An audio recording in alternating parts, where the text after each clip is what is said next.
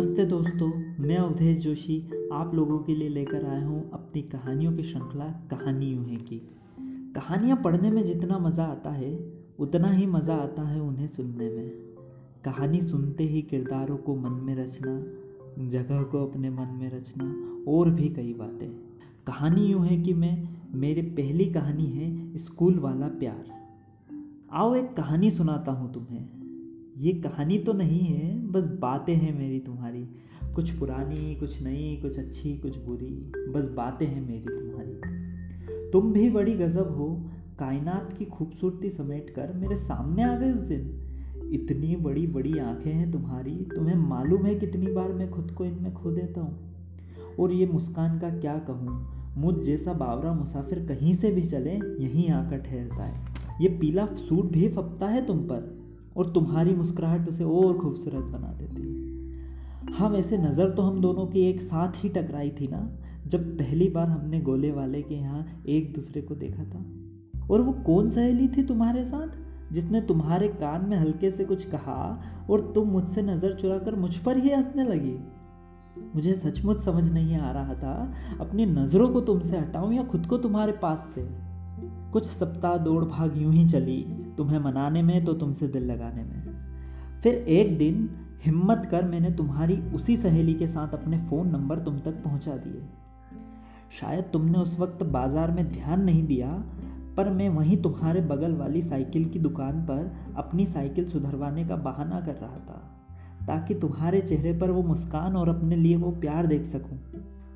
तुमने कुछ दिनों तक तो यूँ ही अकड़ दिखाकर मुझसे बात नहीं की, पर दो तीन दिन जब मैं तुम्हारे पीछे पीछे रोज़ की तरह स्कूल तक नहीं आया हाँ उस रात तुमने मुझे पहला मैसेज किया। मैंने तुम्हारा मैसेज देखा और उसमें तुम्हारा नाम देखा और सीधा छत की ओर दौड़ा और खुले आसमान की तरफ़ देखकर मन ही मन बहुत मुस्कुराया और सोचने लगा, कुछ दिनों बाद ही सही, प्यार ना आदत ही सही, तुम्हें मेरा कुछ तो ख्याल आया। तुम जिसके पीछे नब्बे बी से लेकर बारहवीं तक के हर क्लास के लड़के पढ़े हैं, जो अपने में जीती है, अकड़ में रहती है, और इधर मैं, मन का आवारा बावरा सा लड़का, जिसे तुमसे पहले न किसी की फ़िक्र थी, न किसी से मतलब था। आखिरकार एक खूबसूरत सी कहानी शुरू हो ही गई। अब फिर मैं तुम्हारे पीछे पीछे स्कूल आने लगा। इस बार पहले से ज़रा ज़्यादा करीब रहता था। मेरी साइकिल तुमसे बिल्कुल सट कर तुम्हारे साथ ही चलती थी। तुम्हारी सहेली भी अब मुझसे थोड़ी चिढ़ने लगी थी। आखिर तुम्हारी ही गलती थी। तुम बातें तो उसकी सुनती थी, पर बीच बीच में मेरी ओर देख कर मुस्कुराती थी। बस स्कूल पहुंचकर तो हम लगभग साथ ही रहते थे। क्लास में आखिर से तीसरी बेंच पर बैठना, ताकि हम साथ भी बैठे और किसी की नज़र में फिर लंच में भी स्कूल के पीछे, के पेड़ के नीचे, जहाँ लोग ही आते जाते हैं। मैं तुम्हारी गोद में सर रख, उस मैदानी घास पर लेटा हुआ आँखें खोलते ही नीले सान में तुम चाँद से चमकती नज़र आती। हाँ खाना भी तो वहीं खाते थे कोचिंग वाले सभी लड़के लड़की तो आज भी हमें एक ही समझते हैं। मैं कहीं किसी से टकरा जाऊँ तो पूछते हैं, कैसी हो तुम? और वो सर आज भी मुझे आवारा ही समझते हैं। तो कुछ इस तरह हमारी ग्यारहवीं का हर दिन गुजरा था।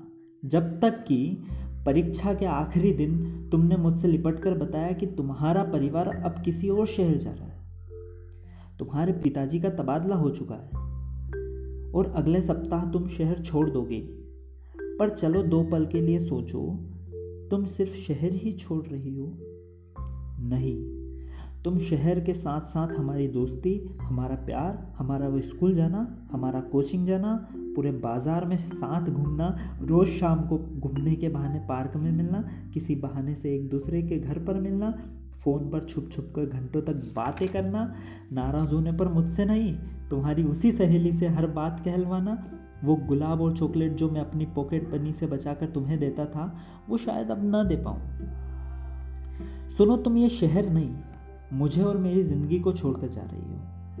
अपने प्यार को छोड़कर जा रही हो। वैसे तो ये मैंने सारी बातें मन में बोली थी तुमसे, क्योंकि तुमसे लिपट कर बिछड़ने की खबर सुनकर लफ्ज़ कहीं गुम से गए। पर तुमने शायद मन की आवाज़ सुन ली और एक झटके से मुझे अलग किया और जिस पेन से अभी तुमने पेपर दिया था, उस पर अपने पापा के फ़ोन के नंबर लिखे और कहा, इंतज़ार करना मैं मिलूँगी।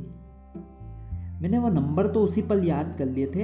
अच्छी तरह उतार लिए थे अपनी नज़रों में, दिल में, दिमाग में, जहन में और हर जगह जहाँ तुम कहीं रही हो मुझमें। एक अरसा सा बीत गया है, तुम्हारी कोई खबर नहीं आई।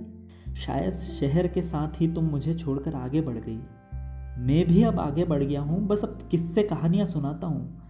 पर कहीं ना कहीं तुम्हारा और तुम्हारे फ़ोन का इंतज़ार आज भी मुझे है।